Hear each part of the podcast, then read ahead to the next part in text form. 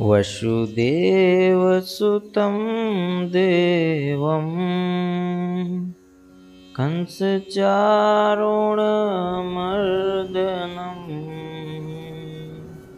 देवकी परमानन्दम् कृष्णं वंदे जगद्गुरुम्। स्वागत है आप सभी मेरे महान भाइयों और बहनों का एक बार फिर से आपके अपने इस चैनल वासुदेव सर्वमिति में। एक राज की बात बताऊँ आपको। अभी आपने जो प्रार्थना सुना ना, उसी में ये राज छुपा है कि भगवान श्री कृष्ण का जन्माष्टमी इतने धूमधाम से कब और कैसे मनाना शुरू हुआ।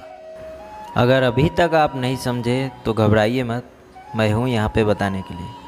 तो चलिए शुरू करते हैं आज का ये एपिसोड वसुदेव सुतम देवम, यानी कि वसुदेव के सूत, यानी कि पुत्र देव, भगवान श्री कृष्ण तो कैसे भगवान श्री कृष्ण ने वसुदेव के पुत्र रूप में जन्म लिया? अल, जन्म नहीं, अवतार लिया, क्योंकि भगवान जो है जन्म नहीं लेते, वो अवतार लेते हैं।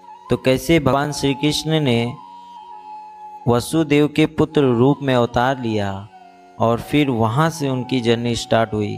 उन्होंने बाल लीलाएँ बहुत सारी उन्होंने बाल लीलाएँ की और उसके बाद वो विश्व गुरु तक बने।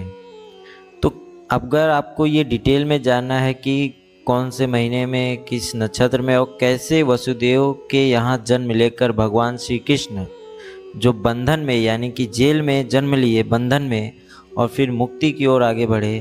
तो इसका एक, पिछले साल एक पोयम जो है पोएट्री जो है, मैंने पब्लिश किया था इसी चैनल पे। उसको आप सुन सकते हैं, नहीं तो उसका लिंक मैंने डिस्क्रिप्शन में दिया है, इसी एपिसोड में आप वहाँ पे भी जाके सुन सकते हैं। तो उसके बाद उन्होंने बहुत सारे बाल लीलाएँ की, और फिर वो समय आया जब उनको कहा गया, कंस चारुण मर्दनम, यानी कि जिन्होंने कंस को मारा। तो ये बात उसी टाइम की है जब भगवान श्री कृष्ण और बलदा बलराम, यानी कि बलदाऊ, दोनों जन जब मथुरा आए थे कंस के निमंत्रण पे, हालाँकि ये तो कंस का ही चाल था कि कैसे वो इन दोनों बालकों को बुला के और अपने काल को मार दे, पर काल को कौन मार सका है? तो भगवान श्री कृष्ण ने जब कंस को मार दिया और उसके बाद देवकी परमानंदम अपनी माता, जो हम सब की माता माता देवकी को परमानंद की ओर लेके गए, यानी कि उनको भी जेल से, बंधन से मुक्त करा के परमानंद की ओर लेके गए।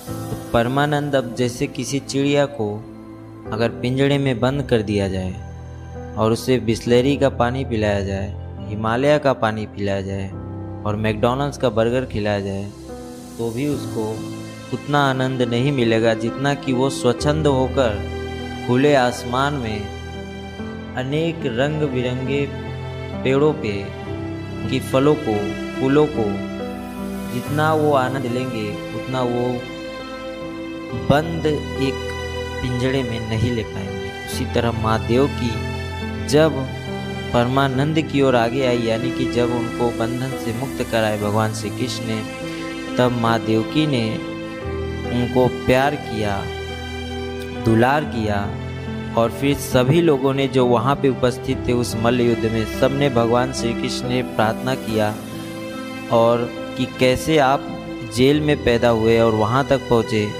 और फिर क्या क्या हुआ? तो पहले तो वासुदेव ने बताया कि कैसे उन्होंने भगवान भगवान के अवतार लेते ही सभी जो कैदी हैं, कैसे वो बेहोश होते गए, यानी कि प्रगाढ़ नींद में जाते गए, जेल के सभी सलाखें खुलती गई और उन्होंने पहुँचा वहाँ तक। उसके बाद भगवान ने अपनी सभी बाल लीलाओं को उन सबके सामने प्रस्तुत किया। तो जिसे सुनने के बाद वहाँ जितने लोग मथुरा में उपस्थित थे, सबने उसी दिन से भगवान श्री कृष्ण का जन्माष्टमी जो है मनाना शुरू किया और बड़े ही धूमधाम से मनाना शुरू किया, क्योंकि कंस रूपी राक्षस से उनको मिल गया था छुटकारा और भगवान ने धर्म की एक बार फिर से स्थापना कर दी थी। बाद भगवान श्री कृष्ण बन गए जगत गुरु